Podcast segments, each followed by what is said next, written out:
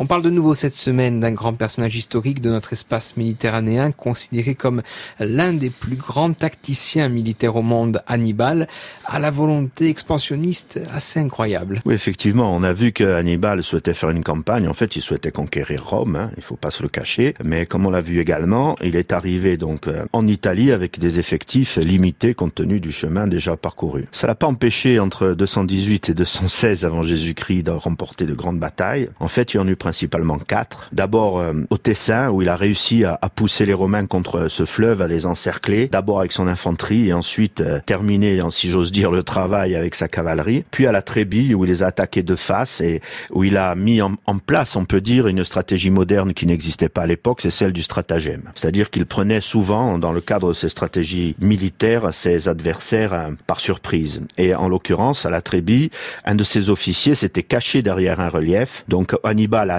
de face et ensuite son officier de dos, ce qui a donc fait subir aux Romains une nouvelle défaite. Il y a un très grand succès d'Hannibal qu'on ne peut pas ne pas nommer, cette guerre au cours de laquelle il a vaincu le consul Flaminius, qui s'était engagé le long d'un lac, le lac Trasimène. En laissant le lac sur sa droite, les Romains étaient surplombés de collines sur lesquelles s'était posté Hannibal, et les dieux de la guerre devaient être avec lui. Un épais brouillard a dissimulé les troupes d'Hannibal aux Romains, et donc il a pu les attaquer par le flanc et par le haut, ce qui fut bien évidemment un, un vrai désastre pour les légions. Mais il y pire que cette bataille de Trasimène. Ah bon?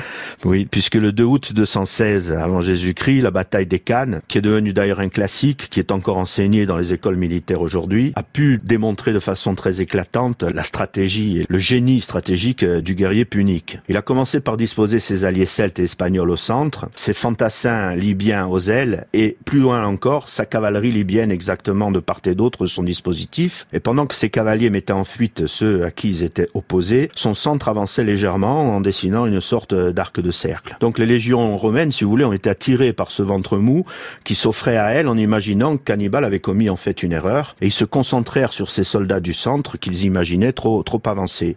C'est à ce moment-là que les deux ailes d'Hannibal formées par les fantassins ont fait une conversion à 90 degrés. Donc les Romains voyaient des ennemis en face d'eux, ils envoyaient à gauche, ils envoyaient à droite et le piège s'est refermé au moment où la cavalerie euh, est revenue le, quatrième côté du carré, si j'ose dire. Et malgré une, supériorité numérique incontestable, les légions romaines ont subi une défaite euh, très importante puisqu'il y a eu plus de 45 000 morts, dont l'un des deux consuls d'ailleurs, et, plus de 20 000 prisonniers. Alors après cette série, on va dire, de victoires importantes, Hannibal a, souhaité faire reposer ses armées en compagnie euh, dans la ville de Capoue, dans l'attente de, préparer des ressources pour marcher sur Rome. Et c'est à ce moment-là qu'un consul romain, Fabius, a réussi à faire admettre aux Romains qu'ils devaient, comme Hannibal, recourir à des stratagèmes, mais c'était une pratique qui à l'époque était contraire aux traditions romaines. Il a réussi à l'imposer et donc il a créé un système dans lequel on cessait de faire des batailles en race campagne au profit d'une guérilla de harcèlement, d'embuscade, de coups de main. Et c'est la seule fois, il faut dire, dans l'histoire, que les Romains ont eu recours à cette tactique de la guérilla qui a permis progressivement de repousser Hannibal vers l'Italie du Sud. Alors lorsqu'il s'est retrouvé en Italie du Sud, il a fait ce qu'avait fait dans le sud de l'Espagne son père, Hamilcar, et Hannibal a créé une sorte d'état punique, mais là progressivement c'est lui qui est devenu un peu la proie, et peu à peu ses ennemis ont grignoté son territoire. En 211 avant Jésus-Christ, Hannibal est parvenu malgré tout sous les murs de Rome, mais il n'a pas tenté de prendre Rome d'assaut parce qu'il s'est vite aperçu qu'en fait il n'avait pas de troupes suffisamment entraînées pour assiéger cette ville, ni de ressources face à,